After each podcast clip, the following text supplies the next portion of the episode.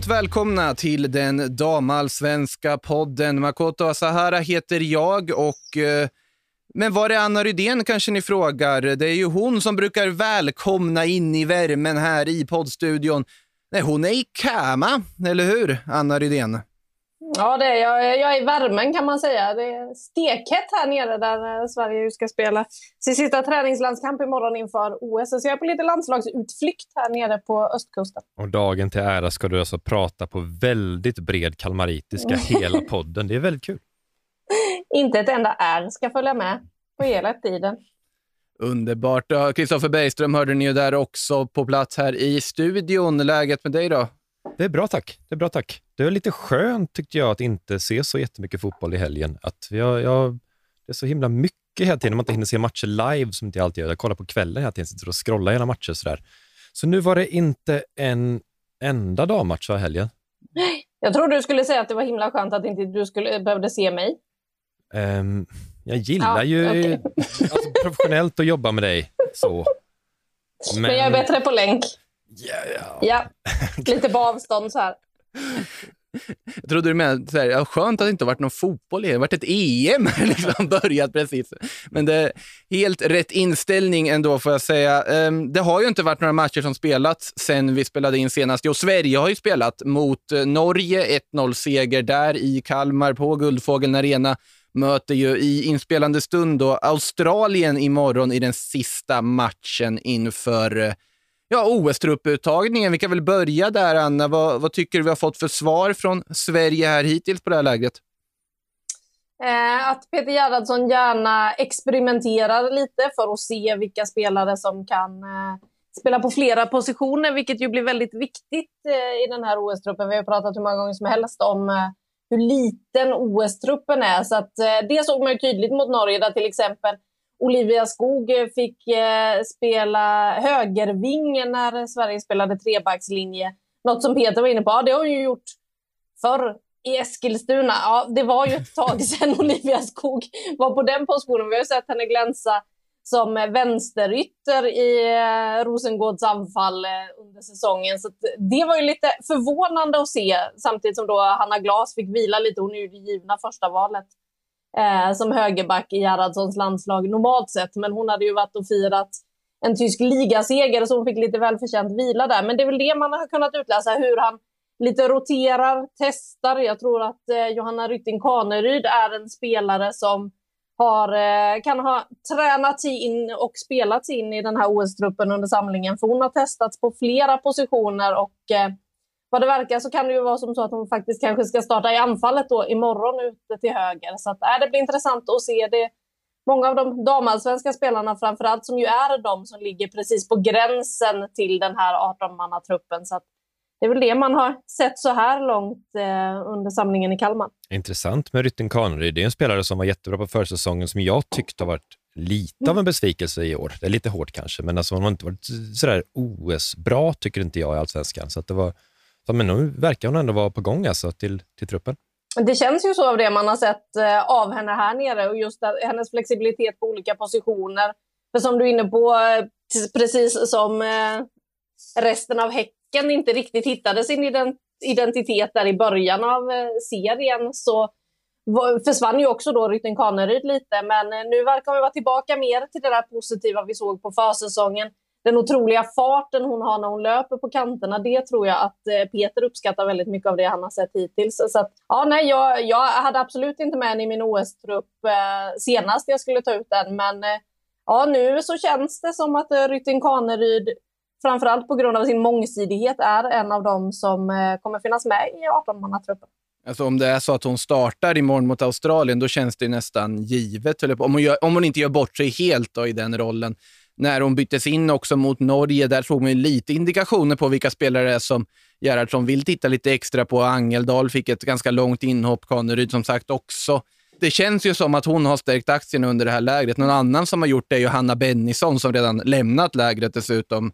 Var ju faktiskt strålande stundtals här mot, mot Norge och eh, såg ju väldigt nöjd ut. Inte bara för att hon precis skulle ta studenten, utan eh, det var ju en viktig insats för henne också. Jag blev så otroligt glad men när man sen såg bilderna, för det blev ju ganska märkligt ändå när hon, de sitter på presskonferensen och sådär och pratar lite och först ingen fattar om hon ska komma tillbaka efter studenten eller inte. Men det visar ju sig sen att nej, men det är klart hon inte kan komma tillbaka in i landslagsbubblan. För det är ju väldigt så att de lever ett bubbelliv under de här samlingarna så hon kan inte lämna och komma tillbaka. Och att då sen se bilderna. Caroline Seger skickade iväg henne med orden att eh, jag hoppas verkligen att hon går all in. Och det känns ju som på bilderna man har sett att eh, Hanna Bennison hade en väldigt rolig student. Så att, ja, det har nog varit en väldigt bra vecka för Nu får du beskriva lite mer. Det här är, det här är ett ja. ljudmedium. Hur såg bilderna ut?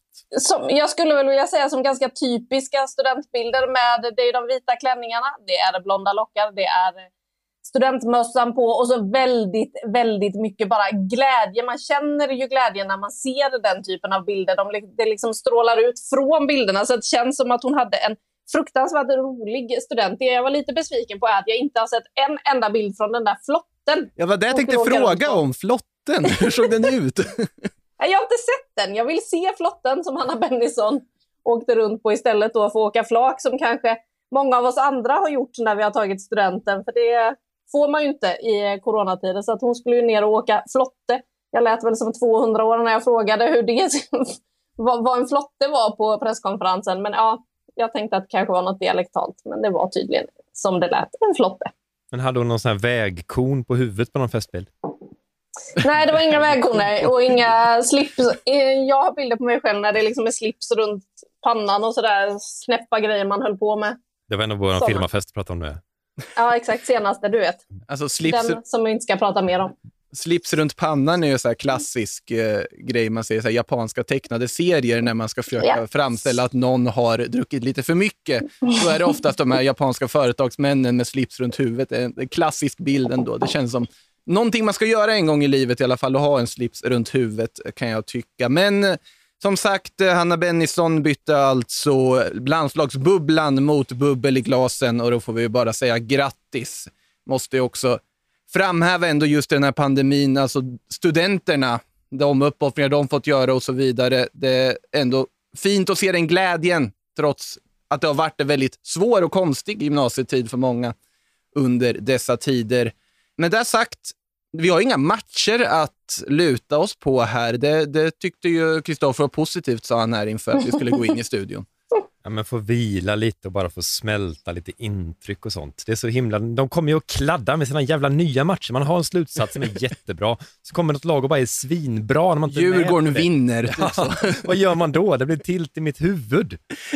Men vad har du då, nu när du har fått uh, filosofera på din kammare i en vecka? Ja, men lite olika saker. Man vill ju dels prata om Jelena Cankovic förstås, som har förlängt med mm. Rosengård i fyra år. Det är en mycket mycket speciell kontraktsförlängning som vi liksom inte har gett så mycket utrymme man kanske inte kunde tänka sig skulle få. Alltså, alltså en spelare som är i rätt ålder, som kanske är en av seriens bästa spelare, som förstås har massa anbud nerifrån Europa, där man hör att det är där pengarna finns. Man bara väntade ju på att den övergången skulle vara klar någonstans, kanske till ett spanskt topplag till exempel. Och istället fyra år i Malmö, det är ju sensationellt verkligen. Hur reagerar ni på det? En otrolig fjäder i hatten för Sjögren. Jag var ju helt säker på att hon skulle lämna. Jag eh, blev väldigt förvånad när det kommer den här långa kontraktsförlängningen också med en sån stjärna. För vi har ju sett att hon har briljerat under våren. Det var ju någon halvlek där, där hon liksom själv styrde allt spel. Så att, eh, jag blev otroligt förvånad när jag såg att hon hade förlängt och så länge. För jag trodde att det var en av de stora värvningarna från damallsvenskan som vi skulle få se den här sommaren det känns ju spontant som med tanke på de andra klubbar som sägs ha varit intresserade. Det har ju Sjögran själv sagt också, att storklubbar var intresserade. Sen definitionen av storklubb, den kan variera såklart, men i alla fall klubbar som på pappret är större än Rosengård, ligor som är större än Rosengård. Det är helt uppenbart med en spelare som Cankovic. Men ett fyraårskontrakt, då börjar man ju fundera, utan att ha någonting på fötterna här ska sägas, men finns det någon form av klausul eller någon form av överenskommelse att en viss summa kan göra skillnad här. För att om kontraktet går ut, ja då kan ju spelaren gå gratis naturligtvis och då är det bara en ny kontraktsförlängning. Men att det här är också ett sätt att kanske få en liten transfersumma.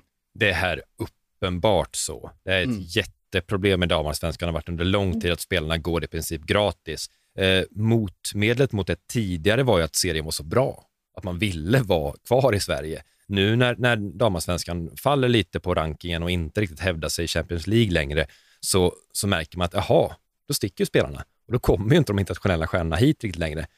Jelena Cankovic är en internationell stjärna, så bedömer jag henne. Hon spelar ju ett ganska svagt landslag. Det serbiska är alltså sämre än eh, Taiwan, kinesiska Taipei på världsrankingen. Ska du inte underskatta Taiwan här? De vet ju knappt vad fotboll är i för baseballland för övrigt. Så, så är det. Jag ska inte underskatta, men de vet inte riktigt vad fotboll eh, Hon har också hon har sin eh, kusin Jovana Damjanovic som spelar i Bayern München.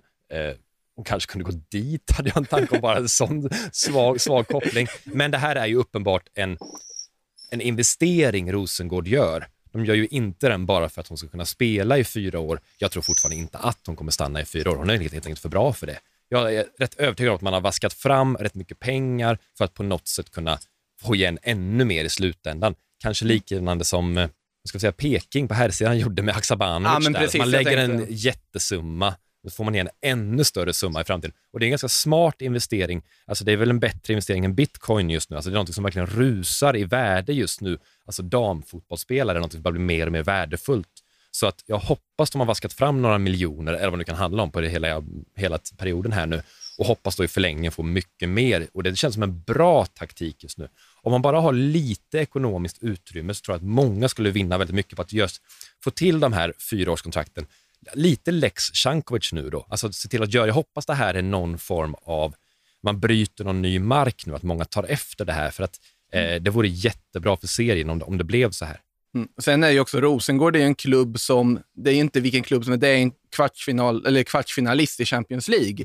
Sen såklart det lockar att gå till, ja, säg Real Madrid eller United eller PSG eller vad det nu kan vara för någonting såklart borde locka mer sett i statusen klubbarna har, den som är så djupt inrotad i historien och så vidare.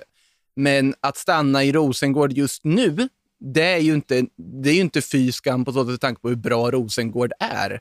Och att det faktiskt är en klubb som satsar och det är ju en klubb som Rosengård som kan göra den här typen av maktdrag egentligen, visa, visa sin kraft och visa hur starka de ändå är på marknaden och kunna göra ett sånt här, skriva ett sånt här kontrakt. Det är ju ett styrkebesked om inte annat. Och det är ju en otroligt glädjande utveckling. Jag hoppas ju att det här är något vi kommer få se mer av. För precis som du är inne på Kristoffer, det är ju så här.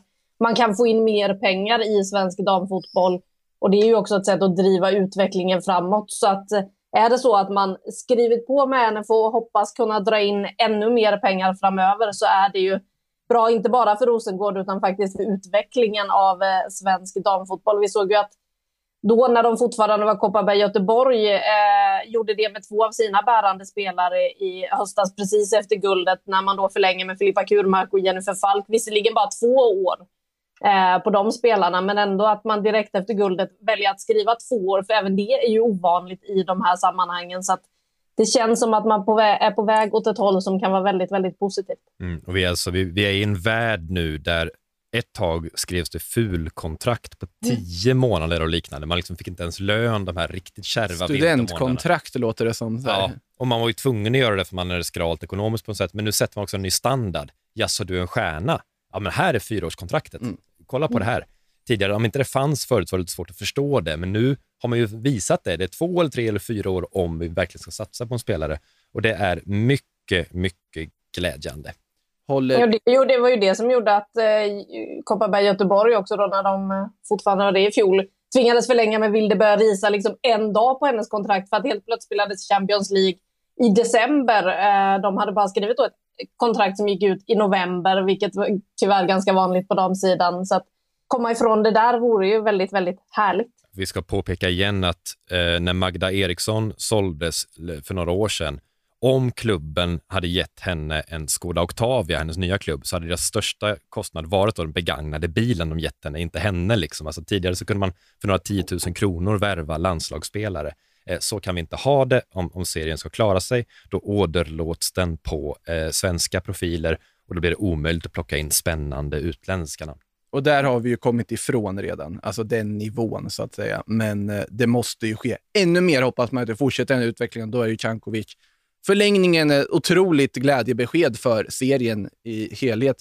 Så eh. det. det var det ena jag hade kollat på. Eh, mm. Det andra är att jag fick sätta mig in lite i Växjö, vad som händer där nu. Eh, vi har pratat ganska lite om Växjö, fast de är klart sist och det är en uppenbar kris där. Så jag tänkte bara lite grann att jag bara nosade på lite. Jag pratade lite runt lite sådär för att se lite vad som har hänt där och hur säsongen har varit lite inifrån sådär. Eh, så att jag tänkte bara ta det också nämligen. I fjol gjorde de en jättedålig vår, kunde inte göra några spelmål alls och så reste de sig på sensommaren, hösten någonting, gick upp till 4-4-2 eh, och var, andra halvan var de nästan ett topplag. Så sammanlagt så blev det en mittenposition. Och, och de gick ju in i den här säsongen lite med den känslan, vi är ju ett mittenlag. Och så upprepar sig mönstret totalt igen. De är än en gång i botten, de kan inte göra mål. Och hur är det här att vara i den klubben sådär? Så att jag bara, bara det, det kan ju alla se liksom. Jag försöker bara kolla lite mer vad som har hänt där och så. Och det första är ett litet poddavslöjande. Eh, vad hade Växjö för mål med säsongen? Eh, skriftligt, vad ville de verkligen göra? De hade alltså ett mål skriftligt på papper som är resultatbaserat. Eh, tydligt uttalat internt i alla fall, så kan man säga. Eh, det första väldigt konkreta målet var att göra 19 mål den här säsongen. Eh, på 22 matcher ska man göra 19 mål för att, kan man säga, de gjorde 18 i fjol, så det är att göra ett mer. Eh, så det, ah, okay, det, var, det var inte någonting tag, framtaget från liksom XG-siffror och sånt där. Just Men, 19 är liksom ultimata kvittot om vi lyckas med. Man kan väl, man kan väl säga det, det låter mer spännande så. Men, men 19 var det. Eh, just nu ligger de alltså på åtta matcher på två mål. Det innebär att de måste göra alltså 17 mål på resterande 14 matcher. Ja, det låter ju inte jätteomöjligt från början, men å andra sidan, så himla dåligt det har sett ut. Tror ni de klarar av det? Oh, det ser ju inte ut som de kommer göra det. Det ser ju fortfarande väldigt trubbigt ut. Om det är någonting Växjö har gjort bra så är det ju försvaret som de har satt med eh, völler Wöller och Pennsäter, där mittlåset har ju spelat ihop sig väldigt fort och fungerat väldigt bra. Man har ju kunnat stänga vissa matcher. Men det är ju väldigt tydligt att de har ofantligt svårt att skapa målchanser på egen hand. Skapa målchanser i lägen där de där de förväntas göra det. Absolut, man kan utnyttja individuella misstag hos motståndarna, man kan utnyttja fasta situationer och så vidare och man kan ha i vissa situationer flyt på sin sida, vilket de ju inte har haft i början av den här säsongen. Men det är tydligt att de har väldigt svårt att skapa målchanser. Det är så enkelt tycker jag, att det är där problemet ligger. Det som sägs i klubben nu är att tappet av Ria Öling, att man inte riktigt var med på hur stort det tappet var. Hon gjorde lite poäng och var bra och sådär, men, men eh, exakt vad det här var. Nu menar man att hon låg bakom i princip allt i offensiven. Framförallt att hon drev boll då väldigt mycket och, och antingen kom till instick eller till avslut. Eh, den sortens spelare har man inte ersatt och det är jättetungt för dem. Alltså det har vi sett utifrån också, men att jag har fått lite tydligare uttalat att det här var någonting vi inte riktigt ville tagna på sängen, att det, att det var så viktigt att ha henne där. Och det man har gjort då eh, är att man har ändrat spelsystem nu för ett tag sedan. Man har gått över från 4-4-2 till 4-1-4-1, vilket låter märkligt. Vi gör inga mål. Vi har två forwards. Jag vet, vi ska ha en forward bara istället. Det är bättre. Då gör vi nog fler mål. Men målet är alltså väldigt tydligt. Det är inte att sätta defensiven, utan det är att, att få till offensiven. Man tränar helt annorlunda på att eh, anfalla, alltså på träning på att komma hela vägen från backlinje och fram till avslut på ett helt annat sätt.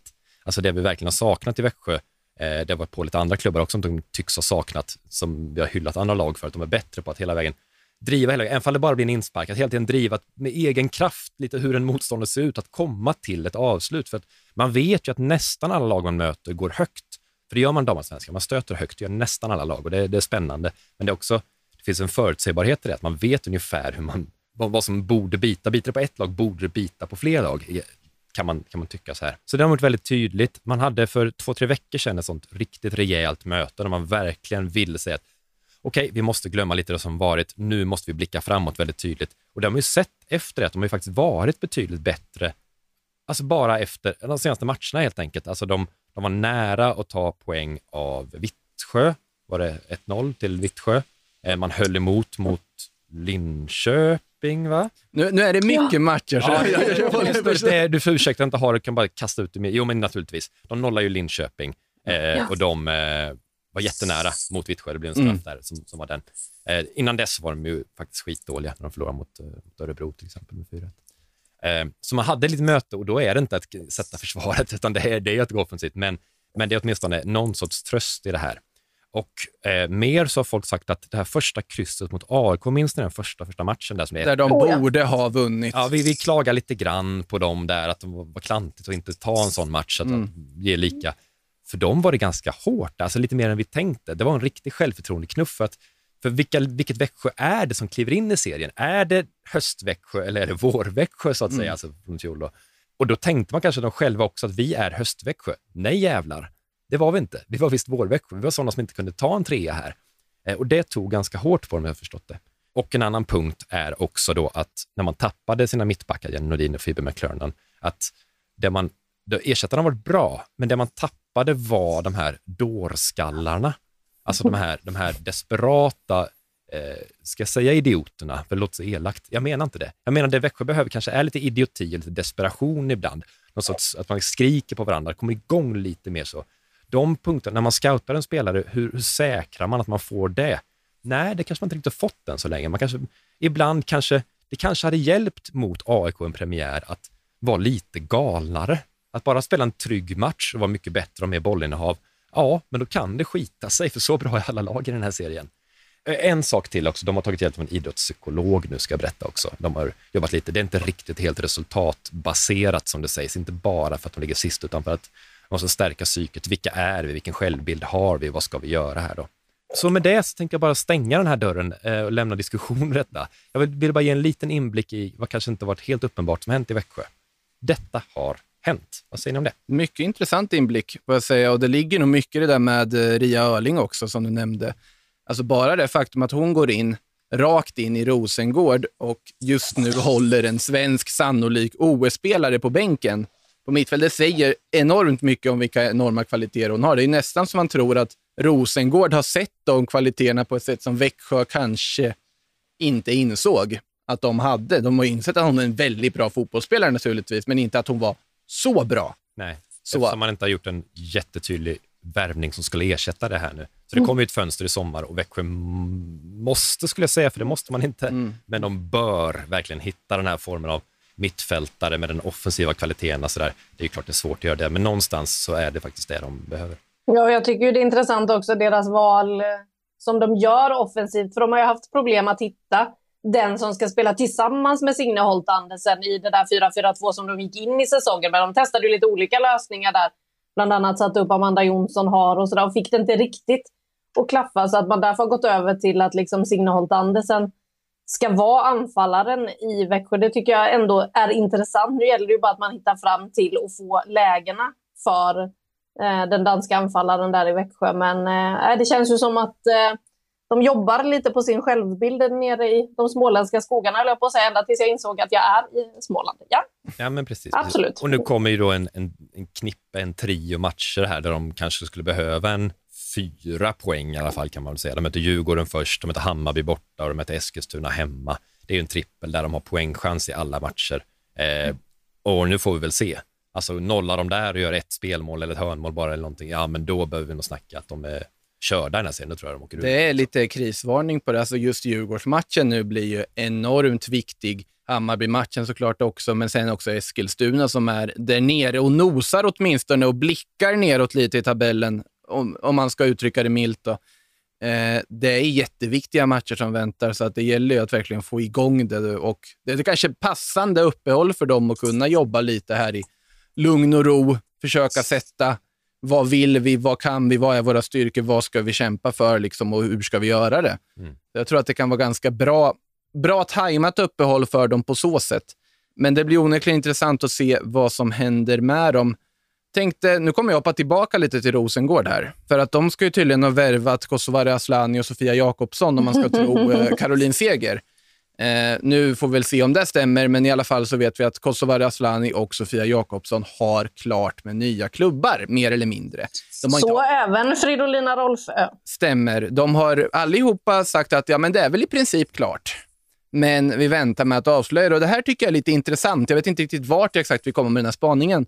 Men att vi har några av de absolut mest tongivande spelarna i, Sver i svenska landslaget, flera av dem nu här, som alltså i ett intressant läge har alla gått ut och sagt att det är ungefär klart, men, och avvaktar. Varför avvaktar man? Det är lite där jag är nyfiken på. Varför avvaktar man i läget och varför gör alla det simultant samtidigt? Vad är era teorier? Inte en aning. Det är ganska ovanligt att folk ja, pratar så. Ja. Ja, men alla gör det samtidigt. Då är man väl bara tyst och säger inga kommentarer. Alla har på något sätt ändå gått ut och varit ganska tydliga med att ja, men det är klart med någonting nytt, jag kan ta det lugnt, men ni får inte veta vad det är förrän om två veckor. Nej, och kanske ett underbetyg då till, till journalistkåren här, kanske både svenskt och internationellt. Alltså.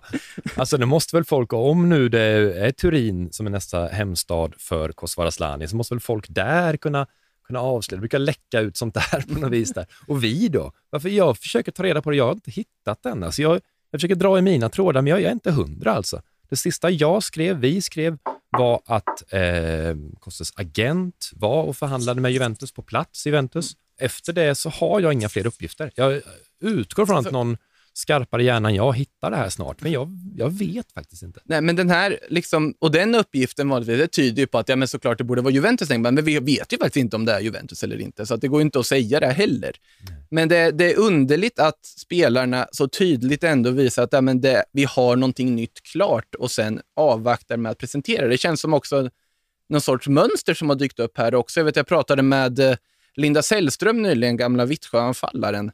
För hon ska ju lämna Paris här nu och eh, då var det lite snack om allt möjligt. Hon sa också, jag har klart med något nytt, men det kommer först om två veckor. Det är intressant, för vanligtvis kan man bara säga att nej, det, ja, vi får se vad som händer. Liksom. Och sen så kommer det, kommer det boom på någon hemsida presenterad. Men det, det verkar ha blivit någon sorts mönster här med spelare som säger att de är klara för någonting men inte klara för vad. Eh, jag pratade ju med Fridolina Rolfö igår i och med att vi hade på Sportbladet så hade vi en chatt där alla tittare och läsare kunde ställa sina frågor till Fridolina Rolfö. Och det var ju många som undrade om just var kommer du spela nästa säsong? För hon var ju ute tidigt eh, i våras och sa att eh, det här blir sista säsongen i Wolfsburg. Jag kommer lämna. Hon har tidigare sagt att hon är klar med den tyska ligan. Hon ska vidare där. Efter det så har det ryktats om Barcelona som ju är regerande Champions League-mästare. Det har ryktats om Lyon, eh, storklubben inom fotbollen och sådär. Men hon var ju väldigt tydlig så här, nej men jag har gjort klart. Eh, av respekt till klubben så kan jag inte säga vilken klubb det är än.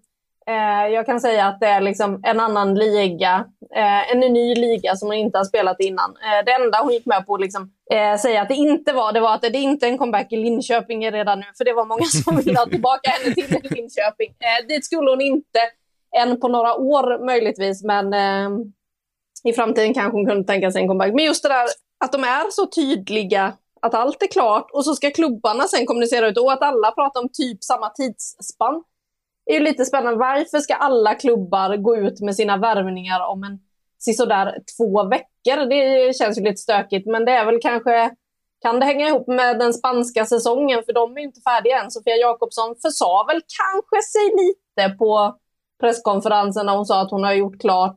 Men nu är det skönt att kunna fokusera på de här två matcherna med landslaget och sen de två sista matcherna med Real. Och då är ju frågan om hon försäger sig där och eh, att det innebär att beslutet att hon inte är kvar i Real, att det kan vara det det hänger på att den spanska ligan faktiskt inte är sluten och att i så fall Rolfös hint kan ha att göra med att det är Barcelona som gäller för Rolfö och att eh, ja, de vill invänta den spanska säsongen. Så kan det ju mycket väl vara. Sen om man ska leka med tanken lite här att hade ju varit logiskt om, säg att Rolfö då ska till Real Madrid. Bara kastar jag ur mig här från ingenstans. Så om hon skulle då avslöja det, ja, då avslöjar hon ju samtidigt antagligen att både Jakobsson och Asllani lämnar Real Madrid.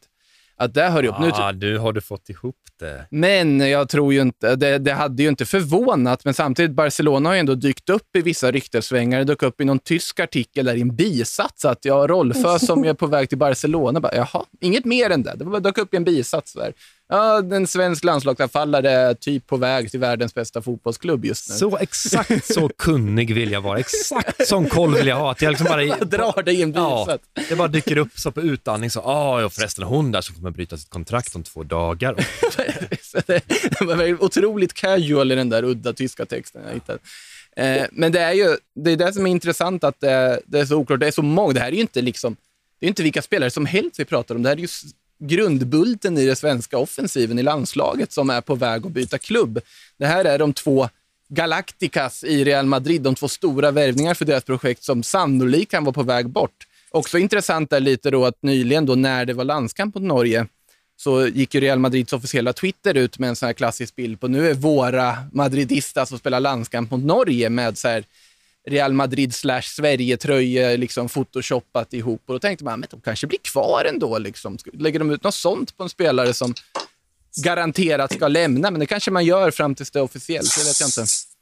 Men du, att du sa Rosengård, var det för att göra en liten koppling till en damallsvensk podd här? Nej, det var för att Caroline Seger redan avslöjat det här. Hon gick ut där på den presskonferensen för Norge-matchen och sa men de är ju klara för Rosengård redan.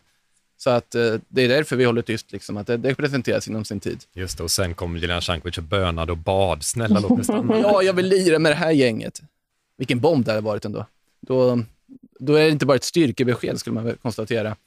Så det var min lilla spaning. Jag vet inte, eh, har du någon, något mer att tillägga kring det, även om vi inte vet någonting? Nej, jag har inget att tillägga på just det, men jag kan väl ta mig vidare till min spaning som är högst eh, ooriginell dessa dagar och som vi, vi hänger kvar. Det blir väldigt mycket Rosengård i den här podden. det är ganska mycket men... Rosengård i landslaget också. Säg något om Häcken först då. Dräm till mig. Alltså, ska vi säga något om Häcken eh, så är det ju att det faktiskt ser ut som att eh, lite Häckenspelare kanske får starta imorgon om man ska se till hur Gerhardsson tränade inför Australien-matchen och det kan ju vara positivt för senast så var det ju bara Rosengård-spelare i elvan för Gerhardsson. Då bytte han in lite Häckenspelare som hade chansen, även om de är många som är här. Så är det inte så många som spelade sist, så det blir ju intressant att se. Framförallt så har vi ju några som slåss om samma platser på innermittfältet i Sigiotti, Kurmark och Angeldal där. Det ja, känns väl som att Angeldal är den som kanske får en biljett till Tokyo av det man har sett så här långt. Nu har vi ju en match kvar att titta på såklart, så vi får se vad som händer. Bra inhopp gjorde de i alla fall där mot uh, Norge, måste jag säga. Väldigt pikt med flera avslut och fina inspel och så vidare. Det känns som att hon också stärkte aktierna på sina 20 minuter de fick där. Angeldal. Ja, vi fick, vi fick ju se hennes tunga skott också där, mm. eh, som hon ju har eh, i, innan målet som blev bortdömt före Blackstenius, som Blackstenius själv kanske inte tyckte var offside och det såg det inte ut att vara på tv-bilderna heller. Så att, eh, där, där har vi ju en som är absolut given till Tokyo i Stina Blackstenius, för hon är ju himla härligt att se hur hon har hittat tillbaka till sin gamla form. Och Kul att hennes självför... kaosboll funkar också på internationell nivå. Alltså det här vi har sett, att hon är inte klinisk på något vis, utan det, det flyger bollar lite hur som helst. Men hon gör det så himla bra så många gånger på en match att hon blir hela damallsvenskans bästa anfallare och och det håller också faktiskt på landslagsnivå. Jag, jag, är inte det minsta oroad för henne och vill ha henne i startelvan i Tokyo. Det lär vi absolut ha och just se hennes självförtroende den här säsongen kontra förra säsongen. Det är ju så otroligt härligt att se, inte bara på planen utan även så här vid sidan om när hon står och snackar med lagkompisarna vid sidan när hon kommer in i den mixade zonen eller sätter sig på ett podium och pratar med oss. Det är så mycket mer självklarheter kring Stina Blackstenius den här säsongen om man jämför med förra säsongen. Så det tycker jag bådar oerhört gott inför eh, OS som väntar i sommar och också då för Häcken och eh, kommande matcher i damallsvenskan. Snyggt bäddat. Nu får du gå över på det du egentligen vill prata om. Laget i ditt hjärta, eller hur var det? Just det, de som ni har tippat ska vinna SM-guld, men inte jag. Det går ganska bra för det tipset just nu.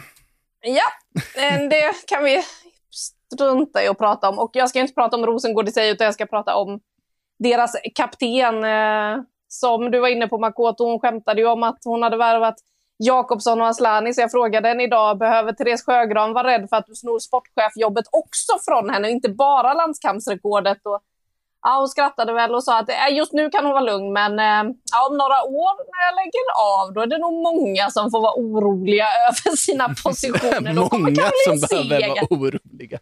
ja, hon verkar ha stora planer på vad hon ska göra efter karriären, men jag blir också glad när hon säger om några Exakt, år. Exakt, att det är plural. Det är inte ett par heller, det är några. Det gör mig väldigt glad att höra också. Ja, och jag tycker att det har varit spännande att se henne när hon har varit med landslaget här nu.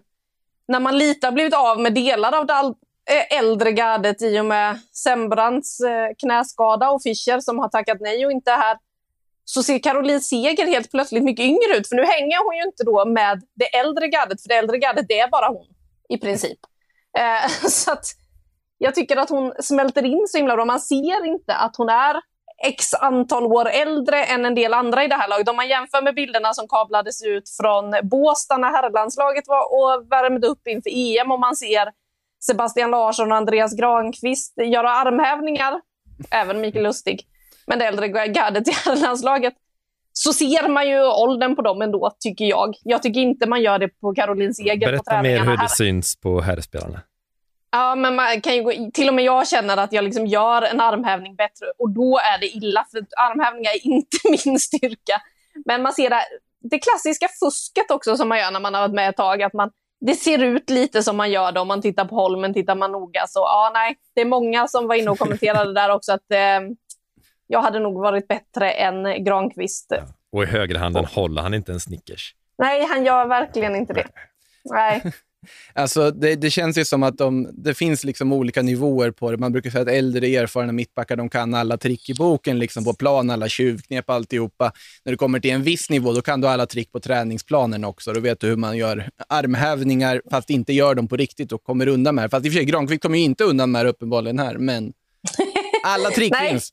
Ja, och man kan ju se Caroline Seger ta till en del trick här också utifrån sin erfarenhet som när eh, tränarna säger att eh, ja, men spring och ställ er vid eh, stolparna för att det är dags för övning och så får du bara vara x antal. Och liksom man ser hur spelare kutar iväg för att vara först till en viss stolpe. Det spelar ju ingen roll vilken stolpe de startar vid. Caroline Seger går lugnt och stilla till den närmaste och ställer sig. Och så är hon redo, och så har de andra sprungit av sig lite.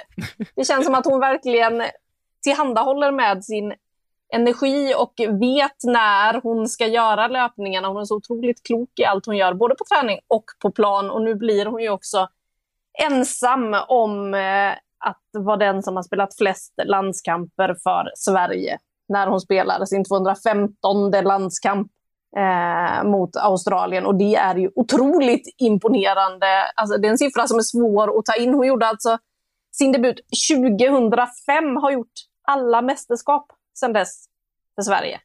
Alltså, Det är helt otroliga siffror. Det sjuka är ju att man sitter och tänker att, alltså att det är sjukt att hon inte har slagit rekordet än. För att hon har ju varit med så länge. Hon har varit en sån självklar del av det här laget. Och Det är det som är så också imponerande. Det här är inte någon som man typ likt eh, Francesco Tottis sista säsong i Roma bara tar in på nåder för att det är kul och nostalgiskt. Det här är en spelare som varje match, i varje situation visar att hon är otroligt viktig för det här laget fortfarande. En spelare som är bärande för det här laget. Det i sig är så enormt imponerande att kunna slå ett rekord för att du verkligen förtjänar att spela en match också. Förtjänar att spela varenda match som hon har gjort. Det i sig tycker jag är kanske det mest imponerande med det här rekordet.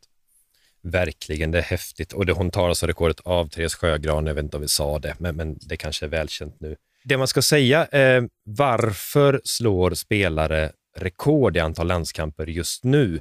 Det är lite en följd av att man spelar mycket mer landskamper nu än man gjorde förr, till exempel. Eh, om man kollar på gamla listor, till exempel Elisabeth Leidinge, som hade rekordet ett litet tag, tror jag. Hon har 112 landskamper, hon har hälften så många landskamper.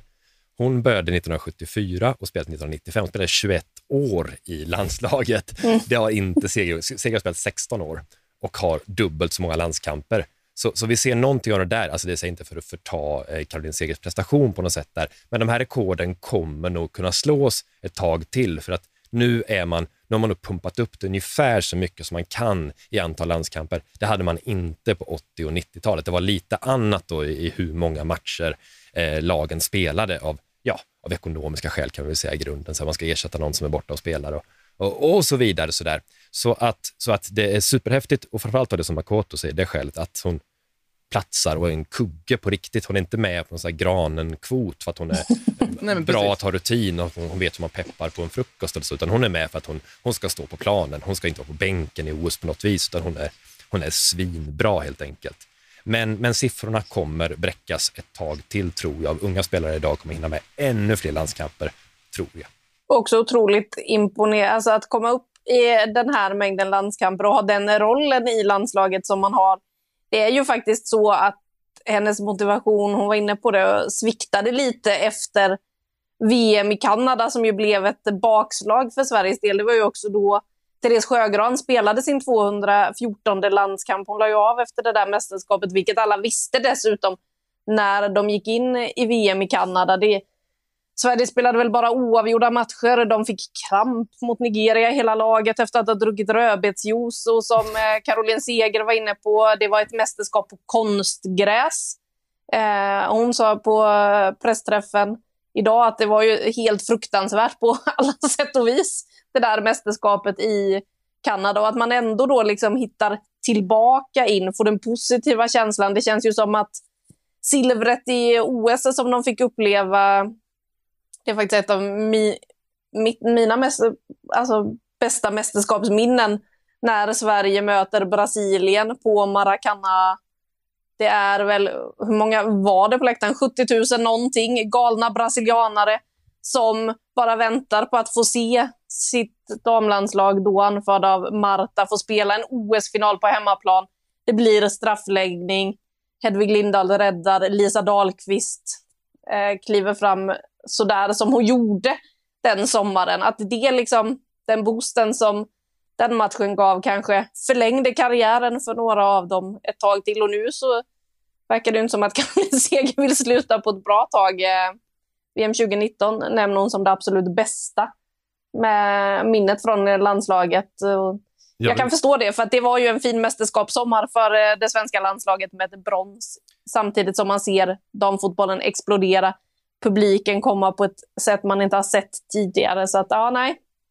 Det känns som hon bara får mer och mer och mer energi för varje dag som går. Det är det som är häftigt med seger också. Jag tror att anledningen till att 19 väger så tungt är just det som du nämner, att alltså boosten som sporten får. För hon har ju inte alltid varit att det ska gå bra för Sverige. Hon vill att det ska gå bra för sporten som helhet på damsidan. Otroligt mån om det och alltid varit. Och det finns något vackert i att hon fortfarande spelar på den nivån hon gör, är så pass tongivande i ett läge där det går så pass mycket framåt som det gör. Bara det faktumet är ju väldigt vackert. Otroligt intressant. Man tänker sig ibland när man ser så att hon har spelat hela tiden 2005 i landslaget. Ja, då har hon varit en konstant, alltså spelat på samma vis hela tiden.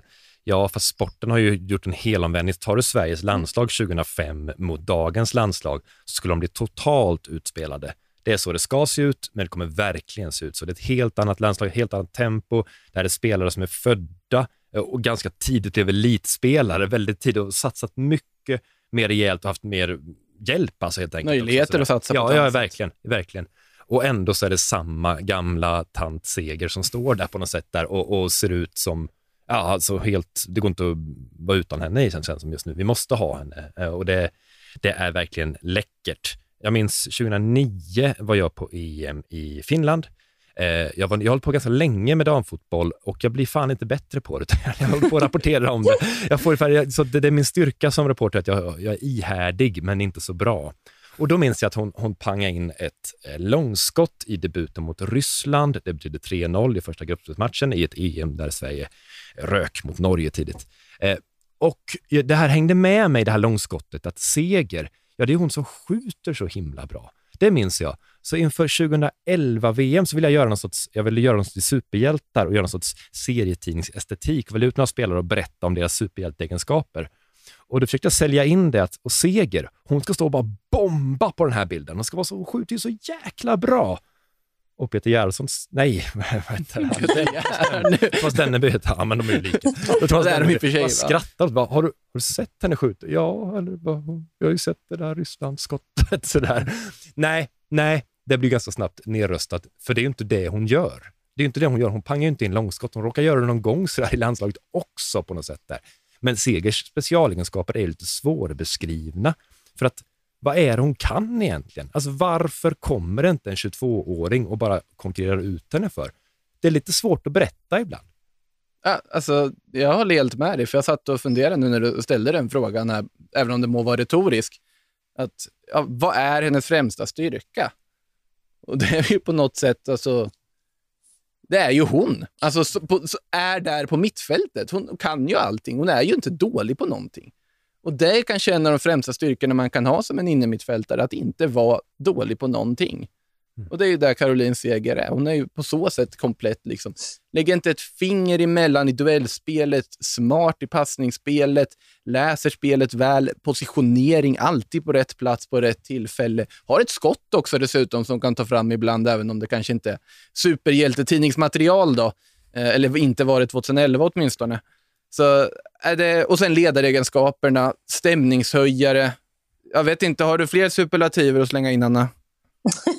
Vi frågade ju en som känner henne väldigt väl eh, igår eh, vad som är Caroline Segers främsta egenskaper och då pratade jag om Kosovare Asllani som jag har spelat med henne sen Alltså Asllani och Seger spelade väl första gången då tillsammans i damallsvenskan i Linköping när Kosovare Asllani kom dit. Och, ja, det är ju ett tag sen. Sen har de hängt ihop i landslaget, eh, var väl i PSG samtidigt också. Och det Asllani sa är ju att eh, hon blir förvånad över att eh, Seger hela tiden blir bättre och bättre. Att eh, hon hela tiden vill utvecklas. Det är därför hon slår eh, rekordet nu. Och det som hon pekar på som de främsta egenskaperna är ju att hon då alltid haft speluppfattningen såklart, men att hon också har modet då att våga spela bollen framåt, hitta de di diagonala passningarna, driva bollen. Eh, Aslani säger att hon hittar liksom upp bollar till oss centrala spelare, även om Aslani själv är på seger om att hon vill ha ännu fler bollar såklart att jobba med. Men att det är någonting och att hon hela tiden vill utvecklas. Eh, Martin Sjögren tror jag det var som numera är förbundskapten i Norge som hade seger i LDB Malmö ett tag var inne på att det är få som liksom kan tänka fotboll och sen omsätta det ute på planen på ett sånt sätt som Caroline Seger kan. Att eh, det imponerade otroligt på honom då när de var i LDB Malmö. Att eh, man kan stå och snacka, det är väldigt enkelt att liksom snacka fotboll, att ha teorin, men att hon sen också går ut och kan visa exakt på planen att hon förstår så otroligt mycket kring fotbollen och att det är några av hennes främsta egenskaper. Och Gerhardsson lyfter ju gärna det här att hon är alltid den som är mest förberedd. Det spelar liksom ingen roll om hon har spelat en tuff match med Rosengård på söndagen, landslaget samlas på måndagen. Hon är den som är mest förberedd. Hon är beredd att träna stenhårt när de kommer hit hon är alltid redo att liksom ge sitt yttersta, både för sig själv och för laget. Och så då ledaregenskaperna såklart, det behöver man väl bara gå in på. Random spelare i det svenska landslaget efter förra matchen så hade väl alla lagt upp bilder på henne med en drottningkrona. Jag misstänker att vi kommer få se betydligt mer av den varan nu när hon inte bara tangerar rekordet utan faktiskt slår det också. Att alla så unisont verkligen hyllar och man känner att det är inte så här, okej okay, nu har förbundet sagt till oss att vi måste hylla vår lagkamrat och vi ska stå enade där. Utan man känner ju på alla när man ställer frågor om Caroline Seger att det de säger, det kommer från hjärtat. Alla tycker verkligen om Caroline Seger, eh, känns det som, och att hon är den ledaren som enar, eldar på. Det, just det, det ser man ju faktiskt eh, när man ser matcherna, både med Rosengård och eh, landslaget också. Det är väldigt enkelt att se hennes ledaregenskaper och energi och hur hon har fingertoppskänslan att veta liksom, när kan man pusha, när är det dags att lätta upp allting med ett skratt eller ett skämt och sådär. Så att, nej, det är väl eh, några av grejerna att också lyfta då med eh, Caroline Seger som blir historisk. Vi skulle kunna hålla på här och fortsätta med superlativer eh, resten av eftermiddagen, resten av kvällen, men eh, det, vi får väl låta henne tala på plan istället imorgon här mot Australien. Jag ska ta mig ner och göra dig sällskap där i Kalmar här till matchen. ska bli otroligt intressant. Eh, med det sagt så laddar vi väl bara för det och eh, ser fram emot att se Caroline Seger slå det där rekordet. Och framförallt ser vi fram emot en ny omgång av damallsvenskan till helgen. Vad eh, ser du främst fram emot, Kristoffer? Ja, Växjö-Djurgården förstås. Ja, det är ju det... årets hittills mest spännande match. Det, det, tycker jag verkligen att det är. Och kryss ett seger, en seger för Djurgården. Det, det är tre poäng som Växjö måste. Håller helt med där. Växjö-Djurgården och även fem andra matcher alltså väntar till helgen. Med det sagt så laddar vi till att börja med för landskamp och därefter för återstarten. Och vi finns som vanligt på sociala medier. Mig får ni tag på... Eh... Äh, skit i det förresten. nu säger det får man inte tag på, Kristoffer. Nej, nej, sök inte mig. Om ni hittar ett Twitterkonto som är Kristoffer Bergström så är det inaktivt. Det, det, kan man förstå när man tittar på det också. Så att det, det, som sagt, men Twitter, där finns vi ju i alla fall. Både jag och Makoto och eh, Anna finns ju där. Mitt konto står så här, Elisabeth Leidingen, vilken save! Vad bra hon är! Har Elisabeth Leidingen Twitter? Ja, det vet jag ah, nej, ja.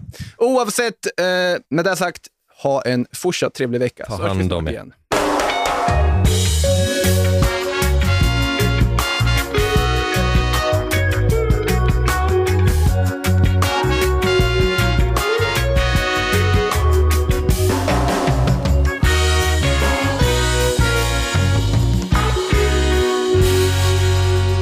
Du har lyssnat på en podcast från Aftonbladet. Ansvarig utgivare är Lena K Samuelsson.